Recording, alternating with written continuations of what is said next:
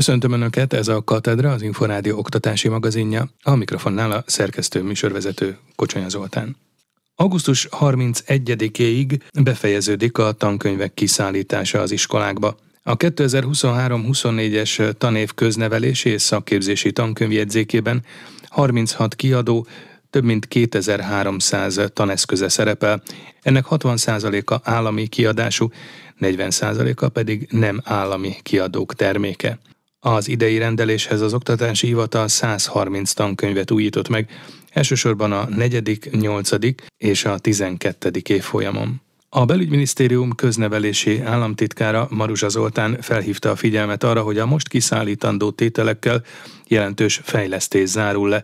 A kétezer-húszban módosított nemzeti alaptanterv módosításait felmenő rendszerben vezetik be, és a most kezdődő tanév ennek a bevezetésnek az utolsó éve, a negyedik, nyolcadik és tizenkettedik évfolyamon is mára megújított tankönyvekből tanulnak a diákok. Maruzsa Zoltánnal Rozgonyi Ádám készített interjút. Hónapok óta, lényegében tavasz óta zajlott a tankönyveknek a gyártása, hiszen ez egy nagyon elhúzódó logisztikai feladat, hogy tizenhárom egész öt millió tankönyv az, amit egy tanévben gyártanunk, illetve szállítanunk kell. Ez négyezer-hatszáz tonnányi papír egyébként. Július végére valamennyi tankönyvnek a gyártása befejeződött, augusztus elsején pedig elindult a kiszállítás. Hányféle könyvből tudtak most választani az intézmények, és milyen tankönyvek esetében volt meg a választásnak a lehetősége? Ugye kétezer-háromszáztizenhárom tétel szerepel a tankönyvjegyzéken, amiből az intézmények választani tudnak. Ez elsőtől a tizenkettedik évfolyamig közismereti és minden más olyan tantárgyakhoz kapcsolódó tankönyv, amire az iskolákban szükség lehet, köznevelésben és szakképzésben egyaránt. A választék az minden kerettantervhez legalább két tankönyvet jelent, általában még egy harmadik is párosul ezekhez, ugye az eseni fejlesztéshez szükséges tankönyvek, tehát azt gondolom, hogy tudnak az intézmények válogatni, illetve a papíralapú tankönyvek mellé digitális tartalmak is a Nemzeti Köznevelési Portálon elérhetőek, illetve valamennyi tankönyvünk, aminek a szerzői jogaival az Oktatási Hivatal rendelkezik, hiszen itt nem csak állami, hanem magánkiadványokról is beszélünk, de aminek a jogaival rendelkezünk, az minden elérhető a tankönyvkatalógus pont hu-ról és digitális formában is letölthető. Kik kaphatnak ingyen tankönyvet? Ugye a többgyermekes családok kapnak ehhez valamilyen támogatást az államtól? Ezen a téren a kormány évekkel ezelőtt bölcs döntést hozott, és teljes mértékben ingyenes a tankönyvellátás Magyarországon immár kétezer-tizenkilenc óta. Ez azt jelenti, hogy nem csak a rászoruló családok, hanem mindenki Magyarországon a tankönyvet ingyenesen kapja. Tanév kezdésig, tehát augusztus végéig valamennyi tankönyvnek a kiszállítása megtörténik. Ugye tanévkezdéshez tartozhat még a pedagógus létszám. Ebben a tekintetben mit érzékelnek? Egyes szakterületeken várható-e hiány, vagy a felmondások azok nem veszélyeztetik ilyen értelemben a tanévkezdést? Az iskola rendszer megszokott az, hogy nyáron kerül sor a munkahelyváltásokra. Ez éves szinten négyezer és ötezer fő közötti szokott lenni. Ugye egy óriási rendszerről beszélünk, hiszen száznegyvenezer munkatársunk dolgozik a köznevelésben, és további csaknem harmincezer a szakképzésben. Ilyenkor mindig van fluktuáció, de a belépők és a kilépők aránya az megfelel az előző évek tapasztalatainak. Bő egy héttel az iskolakezdés előtt megjelent a tanév rendjéről szóló rendelet. Az első tanítási nap szeptember elseje, az utolsó, kétezer-huszonnégy június huszonegyedike, a téli szünet pedig csaknem három hetes lesz. A Pedagógusok Szakszervezete már a tanév rendjének nyilvánosságra hozatalának csúszását is kifogásolta, de a tanítási idő felosztásával is elégedetlenek.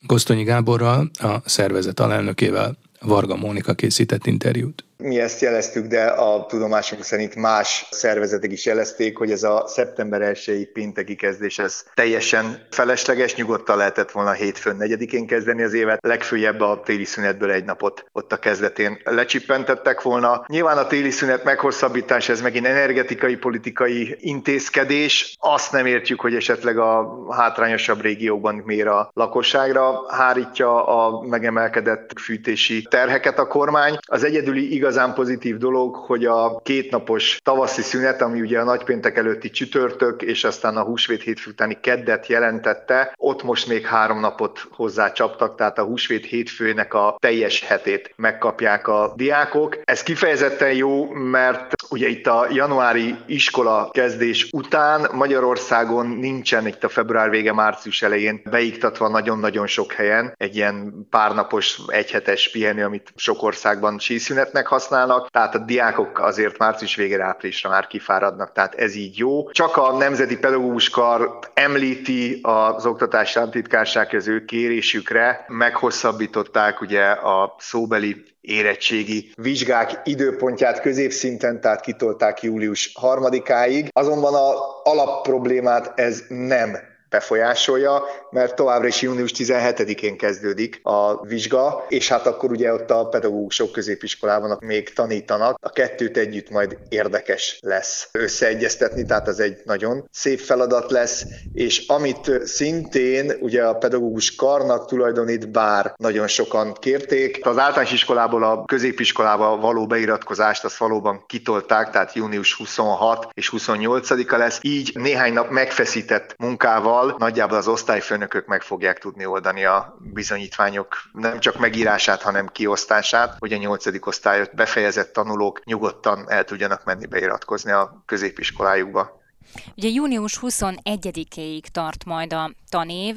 Hogy látják, mennyire lehet akkor még tanítani, mennyire van meleg? Önök korábban kifogásolták azt, hogy a nagyon nagy hőségben azért nehéz tanítani, és hát, mint tudjuk, az oktatási intézmények nem légkondicionáltak. Így van, egyébként ezt nem csak a pedagógusok szakszervezete, hanem szülői szervezetek és egyéb más szakmai civil szervezetek is kifogásolták. Az biztos, hogy azért Magyarországon a június, főleg a június második felében már nagyon ritka az, amikor nem éri el a huszonöt vagy inkább harminc fokot a hőmérséklet, és azért az iskolák jelentős része panel iskolák óriási nagy ablakokkal, amik aztán ugye itt az üvegház hatást produkálva sokkal inkább felmelegszenek, és itt ha összeadódik az, hogy elviselhetetlenül meleg is van, és már a tanév vége van, tehát itt már azért a diákok is fáradtak, teljesen fölösleges azt az utolsó hetet tanítással tölteni.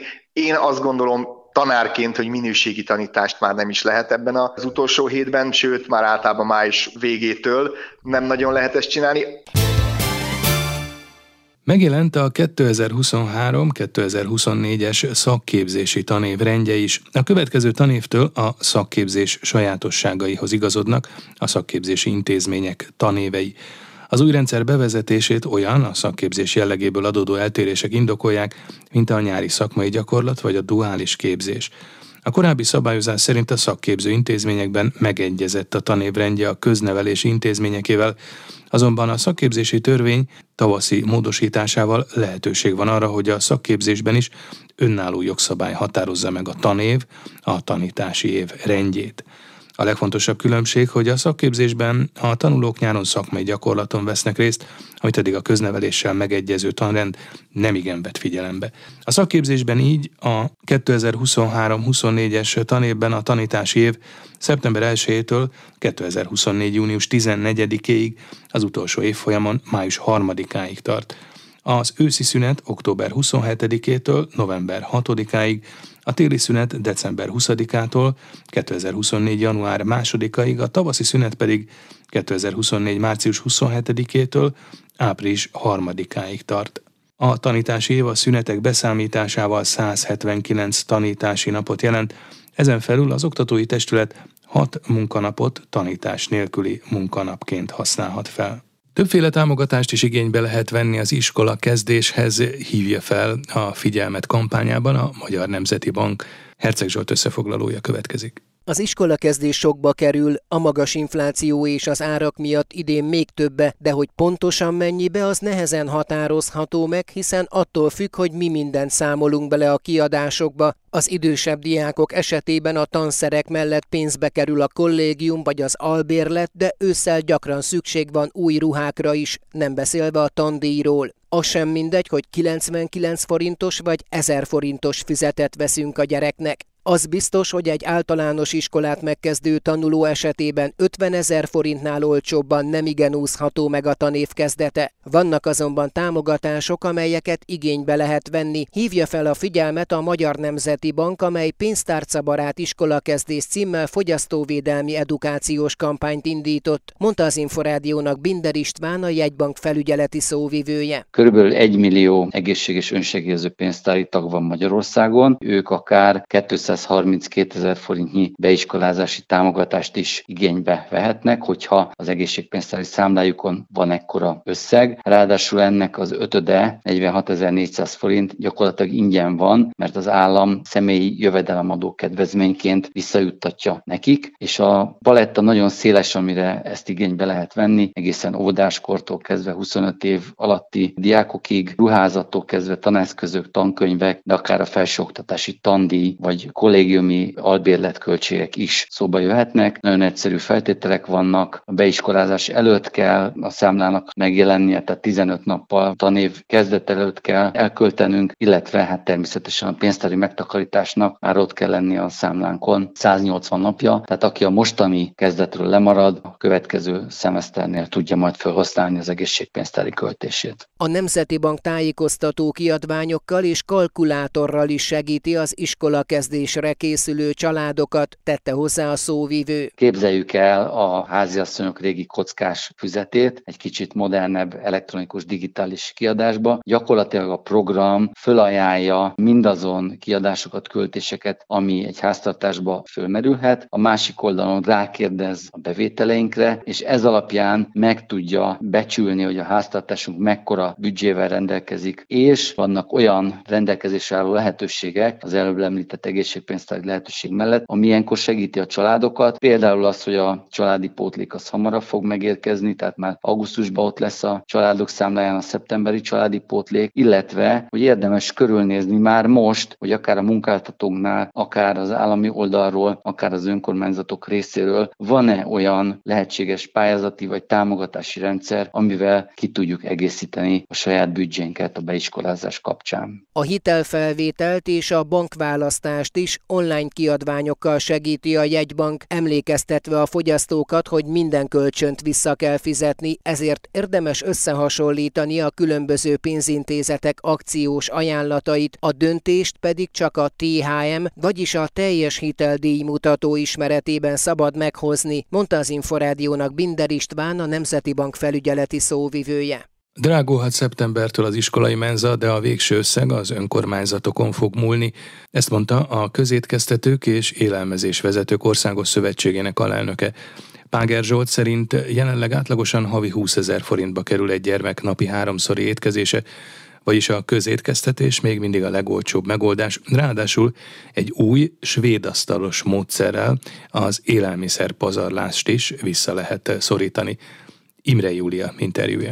Azt látjuk, hogy drágulás következett be értelemszerűen, hogy az élelmiszerpiacon is. Ugye a júliusi ká es há adatok szerint a tavalyi év azonos időszakához mérten harminchárom, illetve harmincnégy-huszonhárom százalékkal növekedtek az árak. Itt a kérdés az az, hogy az önkormányzatok egyébként ezeket az áremelkedéseket, amik az élelmiszerek piacán, illetve a rezsiköltségekben bekövetkeztek, átkívánják-e hárítani úgymond a fogyasztókra. Ugye ez nyilván az ő döntési körük, hogy a térítési díjakban ezt érvényesítik-e vagy sem. Az biztos, hogy a közétkeztetési piacot ugyanúgy érintette az élelmiszerek drágulása és a rezsidrágulás is. Ugye ahol önkormányzat üzemelteti a közétkeztetést, ott azonnal jelentkeztek ezek a piaci hatások, ahol viszont kiszervezett formában működik a közétkeztetés, ott a szerződés függvénye, hogy a szolgáltató mikor tud árat érvényesíteni az önkormányzattal szemben. Tehát a végső összeg nagyban függ az önkormányzatoktól, de mégis mit lehet mondani, mennyibe kerül ma átlagosan egy iskolai ebéd? Ez is nyilván változó lehet, külön kell kezelni azt, hogy mennyi a térítési díj és mennyi a valós költség. Talán abból lehetne kiindulni, hogy háromszori étkezés térítési díja átlagosan egy hónapra vetítve tizenöt-húszezer forint egy gyermek esetében, viszont ugye egy korábbi, elég régi jogszabály alapján a térítési díj ugye az legfeljebb a nyersanyagérték összege lehet, ami nagyságrendileg egy olyan harmincöt-negyven százalékot tesz ki. Tehát, hogyha ezt minden költséget, tehát rezsiköltséget, ugye, ami hozzá kell tenni, hogy eléggé ingadozik, és ugye a másik, vagy a harmadik legnagyobb költségtényezőt, ugye a humán erőforrás költséget is figyelembe véve, egy hónapra vetítve ötvenezer forint egy háromszori étkezés egy gyermek esetében. Természetesen ez korosztályonként változhat, nagyságrendileg ekkora összegről beszélhetünk. Ugyebár az iskolai menzáról jellemzően azért elég rossz emlékeket őrizünk, de változott ezen a téren bármi? Tehát mennyire népszerű ma az iskolai menza a diákok körében? Én azt gondolom, hogy a negatív társítás az adott esetben továbbra is fönnállhat, de ezzel szemben mi azt látjuk, hogy alapvetően egy jó kiegyensúlyozott szolgáltatásról beszélünk. Ugye azt ne felejtsük el hozzátenni egyébként, hogy ez a legkedvezőbb áru szolgáltatás, vagy étkeztetési megoldás a családok számára. Természetesen nagyon sok nagyságrendileg tízezer intézményről beszélünk, nagyon sok szolgáltatóról, mindenhol természetesen más módon valósul meg a közétkeztetés. Értem ez alatt, hogy megfelelő ízvilágú ételek kerülnek kiszolgálásra, kedves személyzet, tehát elég összetett kérdésről van szó. Én azt gondolom, hogy folyamatos fejlődésen megyünk keresztül, és nyilván a közszöbnek ez feladata is, hogy a minőségi közétkeztetés igyekezzen előtérbe helyezni. És hát az is egy fontos célkitűzés itt az utóbbi években, hogy az élelmiszerpazarlást azt a közétkeztetésben is csökkenteni lehessen. Milyen már bevált és új gyakorlatok vannak erre? Ugye a legújabb próbálkozás a közétkeztetésben, ami az élelmiszer hulladék csökkentését igyekszik elősegíteni, az ugye a svéd asztalos tárolási szolgáltatás, ami egy dabasi példából indul ki. Ugye Dabasan egy nyolcosztályos gimnáziumban indult el talán ez a fajta szolgáltatás legelőször, ahol nagyon pozitív eredményekkel zártak. Ugye azóta már idei év elején a Hungast csoport is talán tizennyolc intézményben teszt jelleggel vezette be ezt a fajta szolgáltatást. Itt ugye a nevéből adódóan arról van szó, hogy a gyerekek maguk határozzák azt meg, hogy miből és mennyit kívánnak fogyasztani, de természetesen ennek a rendszernek a bevezetése előtt egyrészt ugye infrastrukturálisan is fel kell készülni erre, más jellegű eszközpark szükséges, illetve azért egy edukáció is társult. És milyen eredményeket lehet elérni mindezzel? Amíg a hagyományos tárolási rendszerben, a közétkeztetésben huszonhét százalék ételhulladék, tehát az előállított ételeknek az egy negyede hulladékként végzi, addig a svédasztalos tárolás során ennek több mint a fele megtakarítható, tehát megmenthető. Ugye nagyon sokokra vezethető vissza az, hogy miért is ilyen nagy mennyiségben keletkezik ételhulladék. Nem is elsősorban egyébként a minőséggel van probléma, sőt általánosságban kifejezetten jó minőségű ételek kerülnek felszolgálásra közétkeztetésben.